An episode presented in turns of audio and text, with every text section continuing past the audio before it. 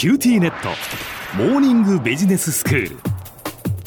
今日の講師は九州大学ビジネススクールでバイオ産業がご専門の荒木博光先生です。よろしくお願いします。よろしくお願いします。先生まあ今健康志向が高まっていてまあいわゆるその保健機能食品に対する消費者のニーズというのが増えていて市場規模が7000億円を超すまでになっているというお話を前回していただきました。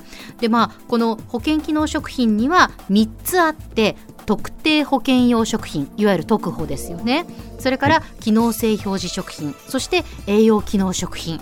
でこれそれぞれ違う基準が、まあ、きちんと設けられていて、まあ、その基準をクリアしないと、まあ、いろんな効果を謳ってはいけないというふうになっているというお話でしたけれども今日は先生どんなお話になりますか？今日はですね例えば小浜さんが、えー、今言われたような商品を買うときに何か選択基準や判断基準っていうのはありますか？えやっぱり効果がありそうなものを選びますよね。そうですね。今日は、えっ、ー、と、それぞれの国に対する効果、機能について、えー、お話ししたいと思います。特許や、えー、機能性表示食品を購入する際に、えー、消費者の方が、えー、多くの方が注目するのが、えーと、いわゆるヘルスクレーム。ヘルスクレームですか？はい、何ですか、それ？ヘルスクレームとは、えー、それを摂取することで、えー、どのような効果が得られるか。例えば、えー、血圧が高めの方にとか、えー、糖の吸収を抑えるとか、睡眠の質を高めるなどが、えー、ヘルスクレームに当たります。ああ、なるほど。まあ、これを摂取するとっていう謳い文句ってことですよね。そうそうですね。えー、じゃあ、えーと、ここで質問ですが、今現在、最も、えー、市場規模の大きいヘルスクレームは何だと思いますか？えー、なんだろう。まあ、やっぱり女性はダイエットに関心があると思うのでそれにこう関するようなものなのかなって思いますけど。近いのは近いかな。実は1位はですね、えーと、腸内環境。あそう関するヘルスクレームです。腸内環境を整えるってやつですか、そうですね。はい。これが、えーと、約1800億円あるというふうに言われています。えー、第2位が、えー、脂肪に関するはいはい、主に脂肪の吸収ですね、うん、に関するヘルスクレームで、えー、およそ1500億円。はいはい。で、まあ、じゃあ他にどんなヘルスクレームがあるかといったら、まあ、血圧であったりとか、歯であったりとかですね。肌の保湿、認知などもあります。なるほど。で、まあ、市場にはですね、類似の商品がたくさんある中で、企業はどうやって、えー、消費者の目を引くヘルスクレームの製品を開発するかが、えー、他社との差別化を行う上では重要になってきます。はい。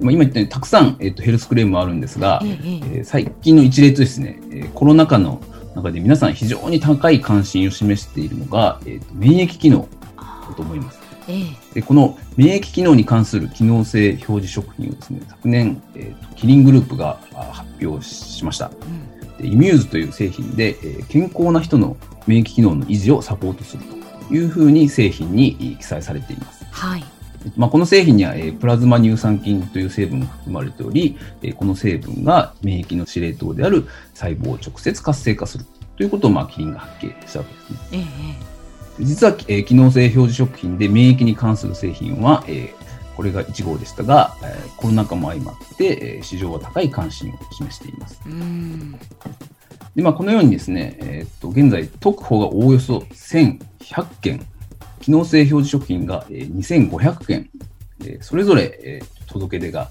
されています。うん、これは免疫に関してっていうことですか？あ、いや、えっ、ー、と、それ以外も含めてですね。ああ、そういうことなんですね。はい。いろんな、先ほど言った血圧であったりとか、認知であったりとか、いろんな、まあ、あの、ヘルスクレームとか商品がついに届けられるということです。じゃあなんでこれほど増えたのか。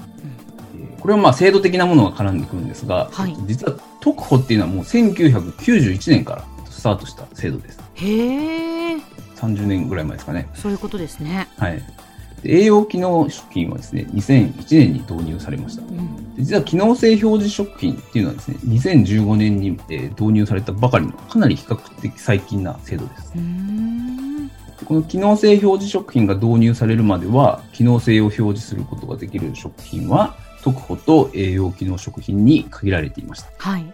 えまあ、前回もお話ししましたが、特保はその許可を得るために、え時間や費用が、え莫大にかかるもので、えその開発ができるのは、開発力や資金力がある企業に限定されていました。うん、こうした中ですね、新規参入の緩和というまあ背景もあってですね、新たに設けられたのが機能性表示食品制度です。はい、でまあ、前回も言いましたが、あのいわゆる人のふんどしを使うという、えー、えー、と過去のあったあ研究を使って、うん、えーと、機能性を表示することができるので、えーと、特保と比較して開発費を抑えられる、うん、これによって新規参入が、まあ、一気に進みました。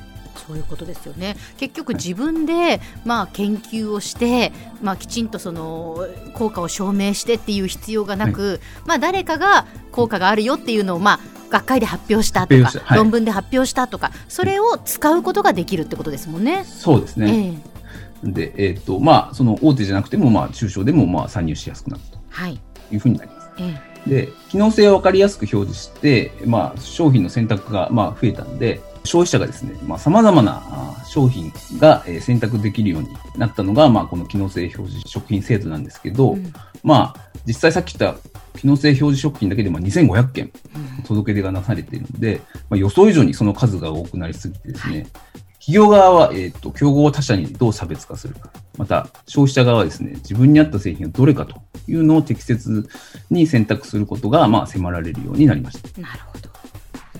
では先生、今日のまとめをお願いします。はい、えー、現在、えー、巷には実に多くの保険機能食品がひしめき合っています。企業側は、えー、独自のヘルスクレームで、えー、製品の魅力を消費者に伝えようとしています。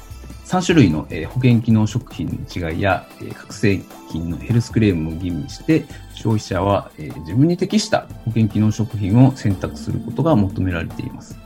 まあ、ただし、保険機能食品はあくまでも健康増進維持のための補助的な役割で、それだけを摂取したからといって十分ではなく、普段から運動や食事の節制をするなどの健康管理が大事です。今日の講師は九州大学ビジネススクールでバイオ産業がご専門の荒木博光先生でした。どうもありがとうございました。ありがとうございました。さて、QT ネットモーニングビジネススクールはブログからポッドキャストでもお聞きいただけます。過去に放送したものも遡って聞くことができます。QT ネットモーニングビジネススクールで検索してください。QT ネットモーニングビジネススクール。お相手は小浜もとこでした。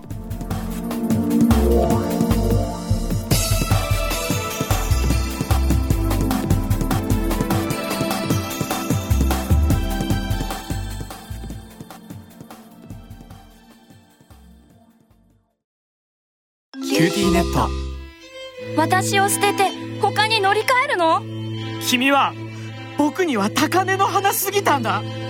それに彼女はありのままの俺をそのまま受け入れてくれるって。今お使いのスマホそのままで。乗り換えるなら QT モバイル